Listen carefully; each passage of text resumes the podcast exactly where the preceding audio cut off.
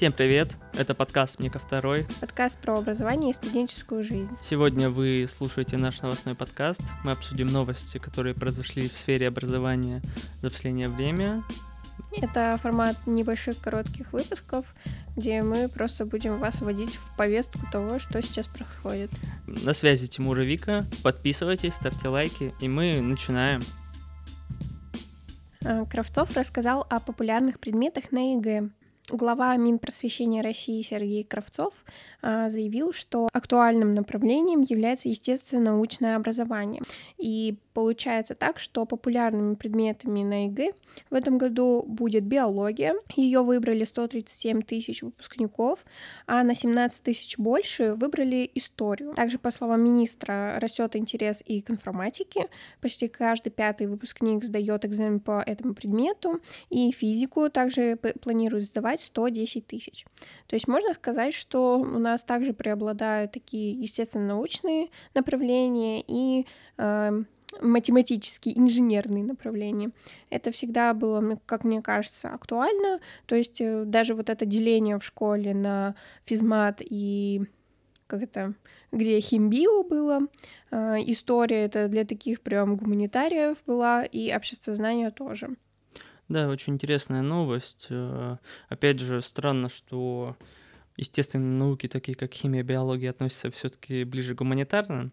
Но скажем так, мы не специалисты, возможно, так и есть, да. Не будем вдаваться в классификацию. Да. Э, если вы сейчас учитесь в школе, выбираете, что сдавать, ну, на мой взгляд, все же нужно давать предпочтение точным наукам, так как вам будет проще поступить. Опять же, смотрите, Интересно ли это вам? Ну, одно дело поступить, а другое дело учиться на направлении, где точные науки, где сопромат и высшая математика. Ну, высшая математика всех коснется э, в высшем э, учебном заведении, но нужно быть готовым, что будет дальше. Мне кажется, самое сложное поступить. Но опять же, все зависит конкретно от э, направления, куда вы попадете, от э, института, университета, кафедры и там вот. Да, но в этом помогают дни открытых дверей, где ты понимаешь вообще, что на твоем направлении будет происходить, э, как вообще строится логика образовательной программы, чтобы не ошибиться с выбором. А, переходя к следующей новости, стоит отметить, что количество сдающих ЕГЭ ну, выросло в том числе, потому что к Российской Федерации были присоединены новые территории. Валерий Фальков, э, министр науки и образования Российской Федерации, рассказал о выделении бюджетных мест вузам новых регионов России. Так, будет выделено более 36 тысяч бюджетных мест на будущий год, то есть 2023-2024. Также Валерий Фальков напомнил, э, что студенты из новых регионов при поступлении имеют право выбора – они могут поступить как по результатам единого государственного экзамена, так и по результатам вступительных испытаний, которые установлены вузами самостоятельно. А, если у нас есть ребята, которые слушают нас с новых территорий Российской Федерации, а, выбирайте по уму, потому что ЕГЭ — это экзамен достаточно сложный, к нему нужно готовиться все равно достаточно много. Это не значит, что вступительные испытания гораздо легче, к ним тоже нужно готовиться, но на мой взгляд, нагрузка моральная гораздо меньше. Потому что, ну, вот именно вот этот напряженный фон эмоциональный, он как будто бы там вот, ну, он менее. Вот. Мой совет — выбирайте вступительные испытания, но смотрите, потому что в зависимости от вузов, э, вероятнее всего, они могут отличаться, и вы должны быть к этому готовы. Тем более есть ограничения, в какое количество вузов можно подавать непосредственно документы. С этим тоже будьте внимательны. Тотальный диктант 2023 года подвел итог самых распространенных ошибок.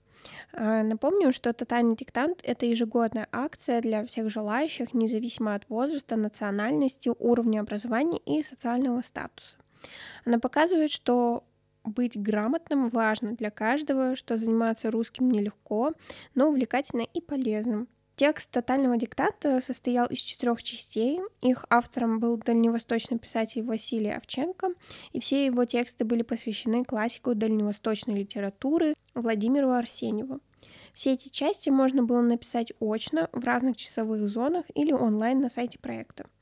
В первой части было больше всего э, ошибок, связанных э, со словосочетанием «немало не исчерпан».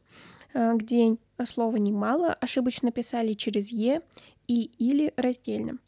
Кроме того, трудными для пишущих оказались слова невообразимых и бесчетным. Также были ошибки во второй части со словом «сызмыство», и сложным словом в третьей части было слово «интеллигент», где количество ошибок было немалым, но не запредельным.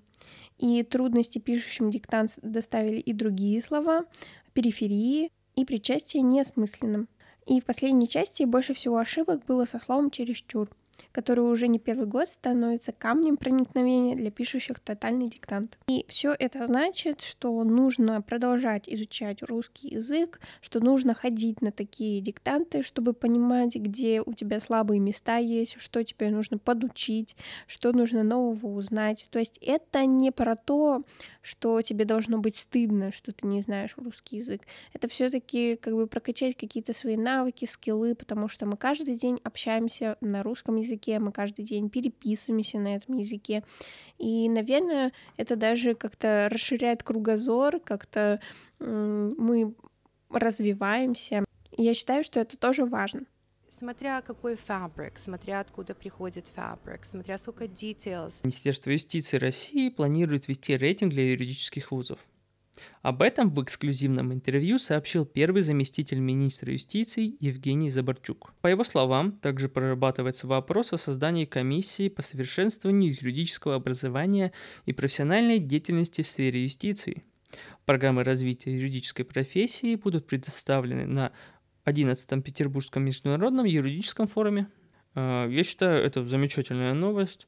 Рейтинги всегда помогают нам определяться, куда идти, как идти. Так что будем следить за этим, и как только появится рейтинг, мы его даже опубликуем себя в группе, почему бы нет.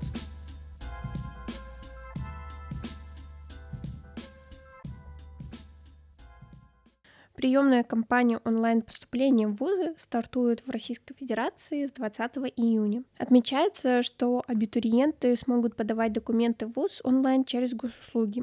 При этом остается возможность подать заявление очта, по почте и через сайты вузов, например, через личный кабинет абитуриента. По данным министерства, госуслугам подключены 1021 образовательная организация и их филиалы. Это не только вузы, но и подведомственные Миноборнауки России, образовательные организации, учредителями которых являются федеральные и региональные органы исполнительной власти. Это супер, потому что это удобно, ты онлайн дома в другом городе подаешь в другой город свои документы без каких-либо проблем. Да, могут возникнуть какие-то технические неполадки, но это все решает служба из университета. Вполне можно рассматривать такой формат поступления, ну, подачи документов, точнее. Я бы не отказалась в свое время с таким форматом, потому что по почте иногда даже страшно отправлять свои документы. Непонятно вообще, дойдут, заберут их или что вообще с ними произойдет. Это просто. Друзья, спасибо, что послушали этот выпуск. Если вы найдете какие-то интересные новости из сферы образования, присылайте нам их в личные сообщения в нашей группе ВКонтакте. Мы с радостью их соберем и расскажем остальным. Если вам понравился этот выпуск, оставляйте свой комментарий и звездочку на Apple Podcast, а, ставьте лайки на Яндекс Музыки и подписывайтесь на нашу группу ВКонтакте. Там у нас небольшое образовательное комьюнити. До скорых встреч!